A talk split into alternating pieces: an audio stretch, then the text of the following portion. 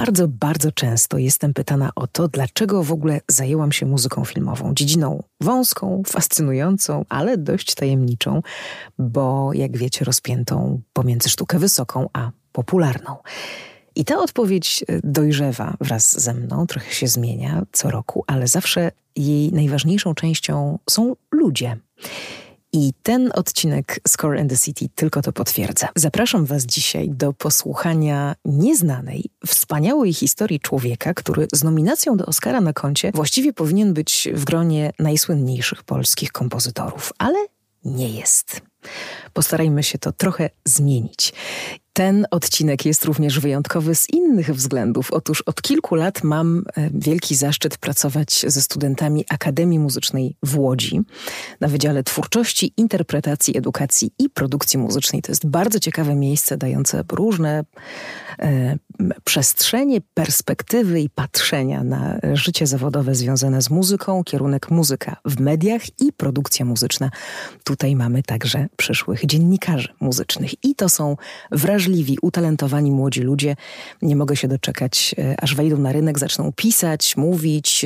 Zresztą wielu z nich już to robi. Między innymi właśnie Agnieszka Szynk, która o muzyce pisze. Bliskie jej jest też radio i kiedy usłyszałam od niej opowieść, którą dzisiaj się z wami podzielimy, to pod wielkim wrażeniem jej wiedzy i detektywistycznej pracy odkrywania swojego bohatera poprosiłam, aby stworzyła taki podcastowy felieton i zechciała być częścią Score and the City. No i oto on, o Aleksandrze Tansmanie i jego hollywoodzkiej, barwnej drodze opowiada Agnieszka Szynk.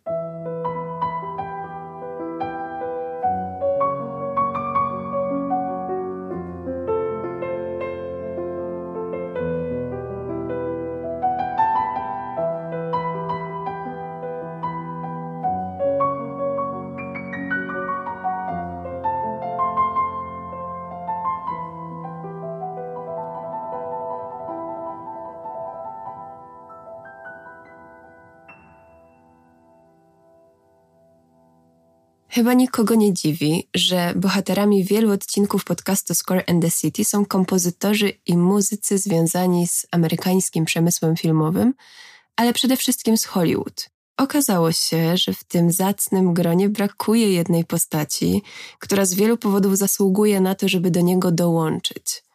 Aleksander Tansman, bo o nim mowa. Wciąż pozostaje artystą mało odkrytym, mimo tego, że jego ogromny dorobek kompozytorski i niezwykle bogaty życiorys mogłyby stanowić inspirację do niejednego filmu. Kiedy powstaje to nagranie, jest 11 czerwca 2022 roku i to nie jest przypadek, bo właśnie tego dnia wypada 125. rocznica urodzin Aleksandra Tansmana, łodzianina, niepisanego patrona Akademii Muzycznej w Łodzi, którego spokojnie można byłoby nazwać sąsiadem naszej uczelni. No właśnie, tak się składa, że aktualnie studiuję w łódzkiej akademii i musicie wiedzieć, że zostało to wielokrotnie dowiedzione, że dystans od Pałacu Karola Poznańskiego, czyli jednego z budynków akademii, do rodzinnego domu Tansmana przy ulicy Wólczańskiej i Pruchnika, czyli dawnej ulicy Zawadzkiej za czasów Tansmana, można pokonać w trakcie 2-minutowego spacerku. Wystarczy dojść do końca Alei 1 Maja i skręcić w lewo. Być może akurat, będąc w Łodzi, znajdziecie się gdzieś w pobliżu i zostawiam tutaj taką wskazówkę. Na narożnej kamienicy widnieje pamiątkowa tablica, więc spokojnie, na pewno niczego nie przegapicie. Dokładna data urodzin Aleksandra Tansmana stała się przyczyną wielu nieścisłości w publikacjach naukowych, a nawet w monumentalnej monografii kompozytora autorstwa Janusza Cegiełły. Problem ten wydał się tak dojmujący, że w trakcie konferencji tansmanowskiej, która została zorganizowana w Łodzi na stulecie urodzin kompozytora, jeden z prelegentów poświęcił mu osobne wystąpienie. Nieścisłości wynikały z nałożenia się kilku czynników, m.in. przełomu okresu obowiązywania kalendarza juliańskiego i gregoriańskiego i późniejszych rodzinnych przyzwyczajeń, które okazały się silniejsze niż urzędowe dokumenty. Andrzej Wendland postanowił ostatecznie wyjaśnić sprawę ruchomych urodzin kompozytora i po przeanalizowaniu źródeł ostatecznie i jednoznacznie potwierdził, że Aleksander Tansman urodził się 11 czerwca 1897 roku. Wciąż zbyt mało rozpoznawalnego i rzadko grywanego w polskich salach filharmonicznych Tansmana kojarzymy przede wszystkim jako kompozytora, który bardzo szybko wyemigrował z Polski do Paryża. Od tego momentu rozbłysnął w roli koncertującego pianisty, tam rozwinął swój język kompozytorski i zdobył międzynarodowe uznanie, czego tak naprawdę nigdy nie było mu do końca dane doświadczyć w ojczyźnie. Myślę, że studiowanie i mieszkanie w Łodzi filmowej zobowiązuje też do tego, by zainteresować się twórczością Tansmana także od tej filmowej strony i żebyśmy lepiej mogli to wszystko sobie wyobrazić i łatwiej wejść w historię Tansmana, przypomnijmy kilka istotnych faktów związanych z historią kina. Na pewno każde środowisko ma swoje mity założycielskie i opowieści o ojcach i patronach, i wyjątkiem od tej reguły nie jest grono twórców muzyki filmowej. Ci odwołują się do legendy, która miałaby rozegrać się w roku 1889 w laboratoriach Thomasa Alwy Edisona.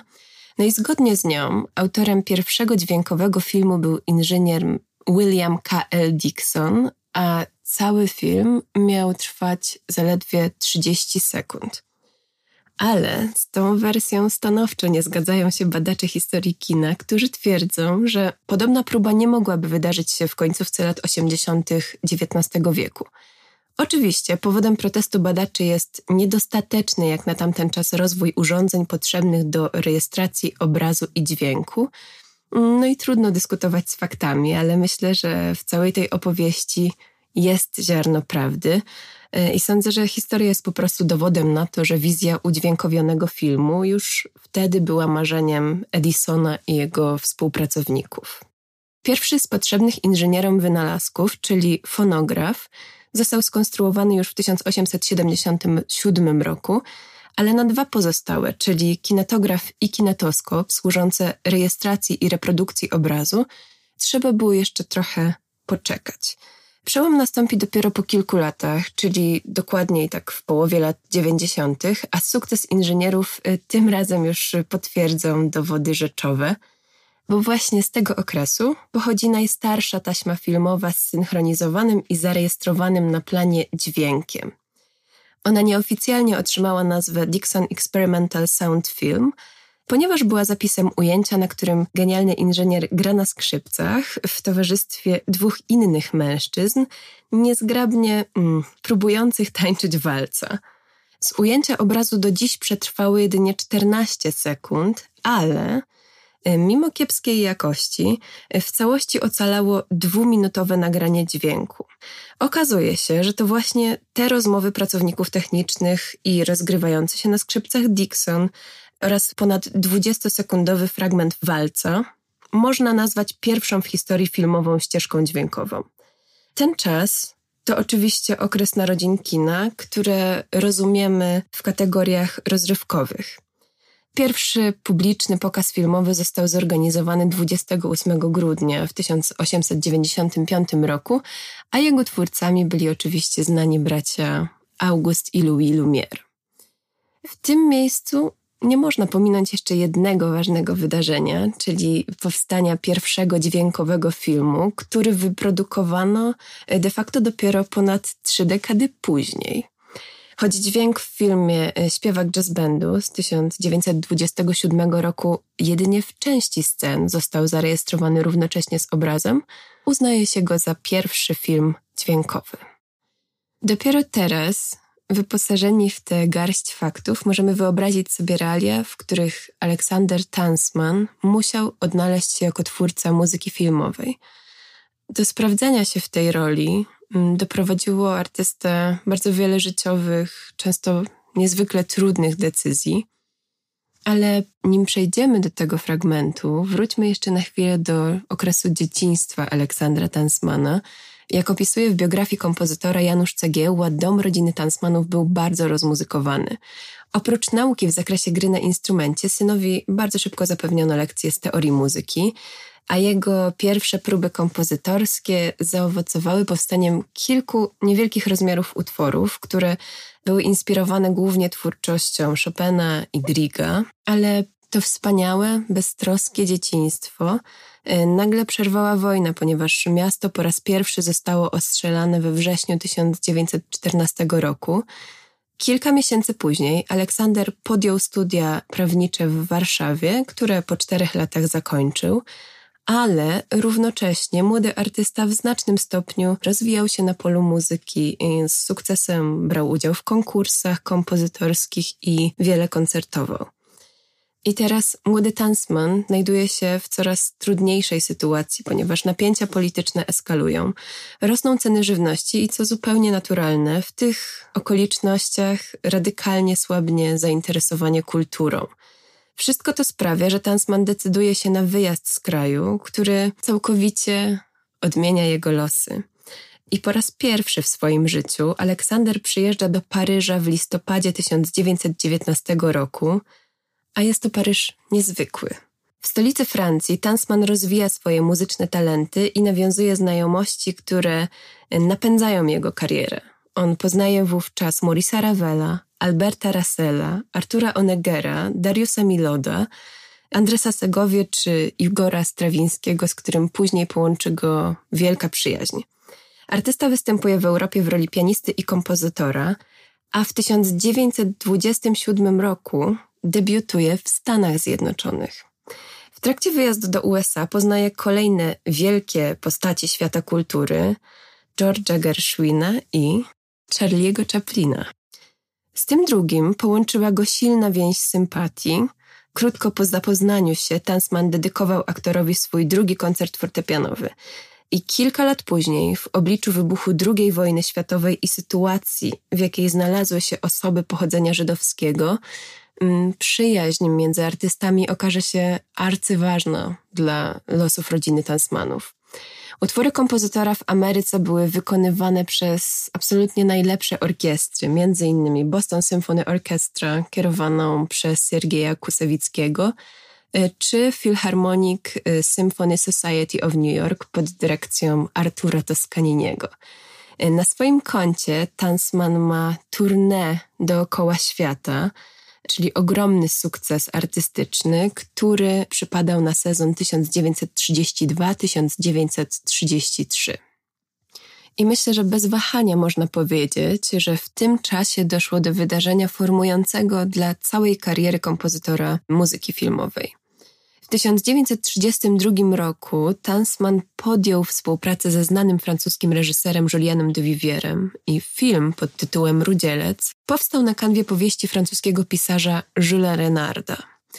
To film, który w przerysowany sposób przedstawia historię drobnomieszczańskiej rodziny, ale przede wszystkim najmłodszego jej członka, niezrozumianego przez najbliższych Franciszka, nazywanego wiewiórką.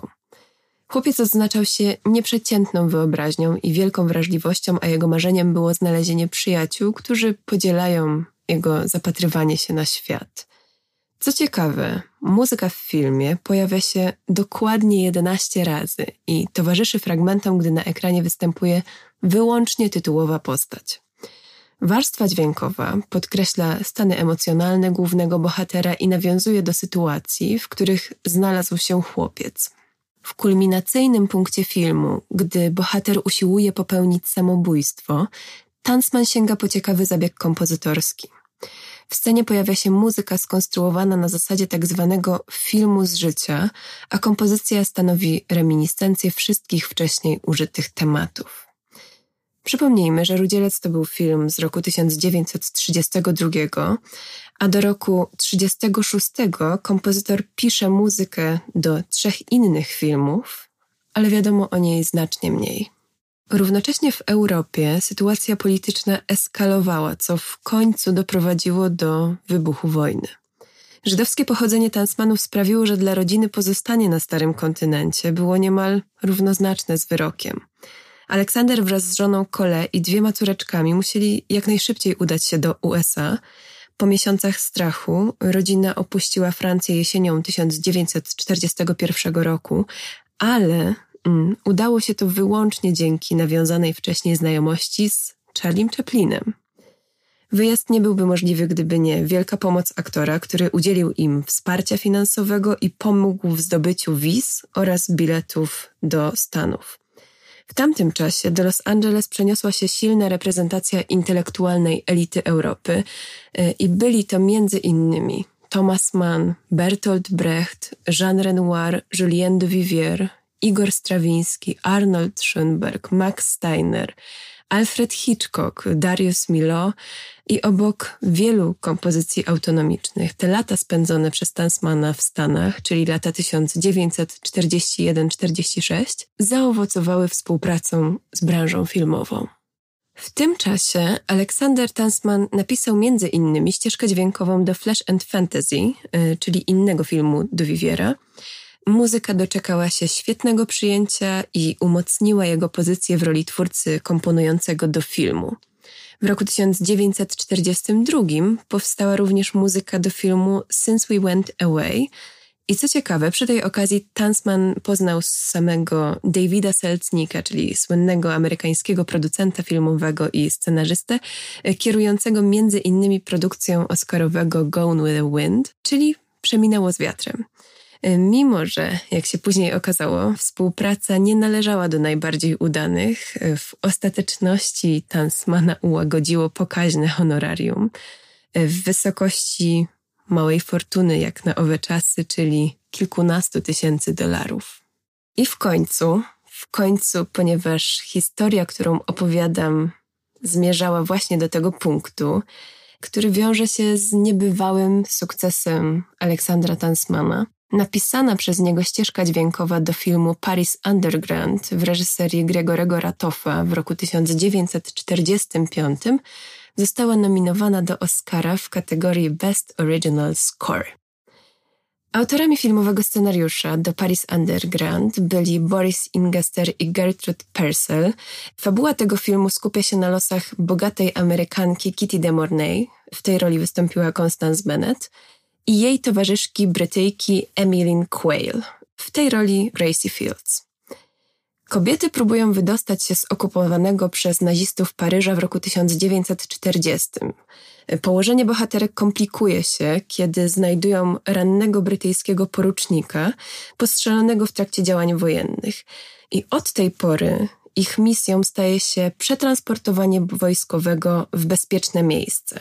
Scenarzyści filmu pragnęli opowiedzieć o francuskim ruchu oporu i jednocześnie oświetlić problematykę związaną z podziałem społeczeństwa francuskiego, z którego część deklarowała poparcie dla Vichy.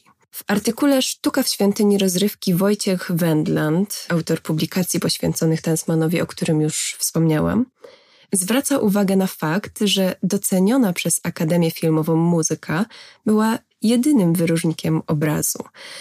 Cały film nie spotkał się z dobrym przyjęciem krytyki. I tutaj mała niespodzianka, ponieważ film Paris Underground jest w całości dostępny w serwisie YouTube, chociaż we wspomnianym przeze mnie wcześniej Rudzielcu muzyka Tansmana pojawia się dokładnie 11 razy. W tym przypadku zrezygnowałam ze szczegółowych wyliczeń, ponieważ kompozytor nie przewidział tematów ani motywów charakterystycznych dla głównych postaci lub wątków. Wydaje się, że Tansman wywiązał się z zadania stworzenia muzyki kinowej spełniającej po prostu jej najistotniejsze funkcje, czyli ilustrację zdarzeń rozgrywających się na ekranie, budowanie nastroju czy wzmacnianie emocji wywołanych przez sam obraz. Ze ścieżki dźwiękowej można wyłowić kilka charakterystycznych momentów, jak choćby opracowanie hymnu God Save the King. W scenie dancingowej pojawiają się stylizacje taneczne, tam słyszymy rytmy foxtrota, stylizację tanga czy podniosłą, triumfalną muzykę o marszowym charakterze w scenie finałowej, która rozgrywa się na polach elizejskich. Kompozytor wykorzystał przede wszystkim możliwości sekcji smyczkowej i instrumentów dętych blaszanych i myślę, że nie bez przyczyny niemal całkowicie zrezygnował z instrumentów perkusyjnych. Najprawdopodobniej wydarzyło się tak przez ówczesne możliwości nagłośnienia. W nagraniach te instrumenty wypadłyby bardzo kiepsko, do tego stopnia, że lepiej było zrezygnować z nich całkowicie. Niedostateczny rozwój techniczny objawiał się również w niewielkim zróżnicowaniu dynamicznym poszczególnych fragmentów. Ścieżka dźwiękowa Tansmana dopełniła wyrazu filmowej akcji, z pewnością budowała atmosferę poszczególnych scen, ale z dzisiejszej perspektywy trudno doszukiwać się w niej wielu oznak indywidualnego stylu kompozytora. Mimo ogromnego sukcesu, nie był to dla artysty szczęśliwy czas ze względu na chorobę ukochanej żony. Pech chciał, że dzień nagrania muzyki, którą kierował sam kompozytor, zbiegł się w czasie z operacją Colette. Niestety w tamtym okresie rodzinie nie wiodło się na tyle dobrze, by artysta mógł pozwolić sobie na rezygnację z honorarium. Choroba żony i pobyt w drogiej klinice pochłonęły niemal wszystkie oszczędności rodziny, które pierwotnie przeznaczone były na pokrycie kosztów podróży, powrotu do Francji. W grudniu 1945 roku sytuacja polityczna na świecie powoli wracała do normalności, co przełożyło się na masowy powrót emigrantów. I wrócić chcieli też Tansmanowie. Niestety zarobki Aleksandra w tamtym okresie wystarczały na pokrycie kosztów codziennego życia, ale nie sposób było z nich sfinansować kosztownej podróży do Europy dla czteroosobowej rodziny. Nadzieją okazał się telefon od Dudleya Nicholsa, który zaproponował mu napisanie muzyki do jego filmu. Tansman zgodził się, ale jedynym warunkiem postawionym przez niego była szybka realizacja zlecenia. Wszystko miało zamknąć się w ciągu najbliższego kwartału. Reżyser wyraził zgodę i wkrótce podpisano umowę. No i kontrakt filmowy oznaczał dla rodziny upragniony powrót do Paryża. Film pod tytułem Siostra Kenny przyciągnął widzów do kin i zarobił na swój sukces, a kompozytor zainkasował pokaźną sumę. No i nadszedł ten dzień. Kiedy oczyma wyobraźni widzę tę scenę, czuję niemal wzruszenie. 20 kwietnia 1946 roku losy dwóch wspierających się w życiu na emigracji rodzin musiały się rozpleść.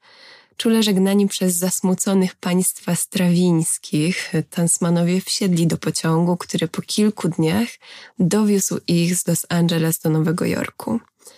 Stamtąd rodzina ruszyła w transatlantycki rejs na Stary Kontynent. Zastanawiam się, czy w waszych głowach również zrodziły się teraz pewne pytania. No bo można zastanawiać się, dlaczego mimo sukcesów na polu zawodowym Tansman chciał porzucić życie w Hollywood i powrócić do francuskiej ojczyzny. Myślę, że odpowiedzi należy szukać przede wszystkim w wypowiedziach samego kompozytora. Swoją sytuację w sposób dobitny i jednoznaczny opisywał w liście do przyjaciela Jerzego Majmona, który był datowany na 22 stycznia 1944 roku. Materialnie nie mogę się uskarżać. Przyjechałem tutaj bez wszystkiego, prócz imienia. I jakoś prowadzę łódź naszą przyzwoicie. Przyjaciół tutaj nie mam oprócz Strawińskich, którzy także są kulturalnie izolowani i z którymi widujemy się codziennie. Hollywood jest bardzo przyjemnym miastem, jeżeli przyjeżdża się na 2-3 tygodnie, na koncerty, ale pod względem artystycznym jest to straszna wieś i prowincja. Żyjemy tutaj z powodu klimatu i możliwości filmowych, gdyż jeden film wystarcza na 1,5 roku życia i daje możliwości spokojnej pracy symfonicznej. I w innym fragmencie obszernego listu pisał do przyjaciela: ponieważ ty marzysz o Ameryce, będziesz chyba zdziwiony, że my wracamy definitywnie do Paryża. Pomimo wszelkich awantaż natury finansowej, materialnej czy komfortu, atmosfera artystyczna i intelektualna mi tutaj zupełnie nie odpowiada i nie mogę przyzwyczaić się do uważania dolara za jedyny cel życia. Wiem, że w Paryżu oczekują nas ogromne trudności wszelkiej natury. Nie mam mieszkania, meble skonfiskowane podczas okupacji, zarobki problematyczne, kłopoty z wyżywieniem i opałem okrutne, ale nie chcę spędzić ostatnich lat poza Europą i Francją, gdyż pod każdym względem, a specjalnie artystycznym, jestem Europejczykiem i nie chcę asymilować czysto komercyjnego zapatrywania się na życie i sztukę. Dla naszego życia i dla mej twórczości Paryż jest wart, by poświęcić willę, auto i zewnętrzne powodzenie. Praca dla filmu jest tutaj czymś, o czym w ogóle nie ma się wyobrażenia. Płacą ogromne sumy za partyturę filmową, ale żądają od ciebie apoteozy wulgarności. Ale lounge jest to moralnie i artystycznie tak poniżające, że człowiek wstydzi się sam przed sobą. Żeby na koniec dać przeciwwagę tym mocnym słowom, trzeba podkreślić, że w kręgach artystycznych Hollywood Tansman trafił na równych sobie artystów. Takich, którzy pielęgnowali podobne wartości. Być może nie było ich wielu, ale nie wolno zapomnieć o przyjaźni z Chaplinem, dzięki której cała rodzina została wybawiona z opresji. Powrót Tansmanów do Europy na dobre zakończył okres związany z działalnością na polu muzyki filmowej. W twórczości Aleksandra Tansmana pojawiły się jeszcze tylko 2 tytuły, o których wiadomo bardzo niewiele. Podobne funkcje przejęła muzyka pisana na potrzeby radia, ale ta aktywność nie krępowała już artysty twórczo, dając mu jednocześnie podobne możliwości finansowe. No i tu stawiamy kropkę, ale skoro zaczęliśmy od Hollywood i od Łodzi, to może w tym duchu też skończymy. Mam tu na myśli Aleję Gwiazd na ulicy Piotrkowskiej, w której brakuje pewnego bardzo ważnego nazwiska. Jestem pewna, że wśród słuchaczy Score and the City znajdą się osoby charyzmatyczne, sprawcze i przedsiębiorcze, które zdecydują, że obok Kilara, Kuźniaka czy Szostaka w łódzkiej Walk of Fame znajdzie się też miejsce dla gwiazdy Aleksandra Tansmana. I taki apel na koniec. Kto wie, co przyniesie jutro. Iście filmowa historia Aleksandra Tansmana i nie tylko filmowa z powodu wątków związanych z kinematografią, ale też z powodu swojej dramaturgii i wszystkiego tego, co barwnego w życiu kompozytora się zdarzyło. I opowiadała wam o tym wszystkim Agnieszka Szynk, studentka Akademii Muzycznej w Łodzi. Dziennikarka muzyczna, myślę, że już tak możemy śmiało o pani Agnieszce powiedzieć. Bardzo jej za to dziękuję. No i mówimy do usłyszenia w podcaście Score and the City za tydzień. Oj, będzie się działo. Niespodzianki, niespodzianki, niespodzianki. Koncerty, publikacje, wydawnictwa, rzeczy różne, rzeczy dobre, rzeczy o muzyce, która nie jest byle jaka. I o filmach oczywiście. Dziękuję. Do usłyszenia.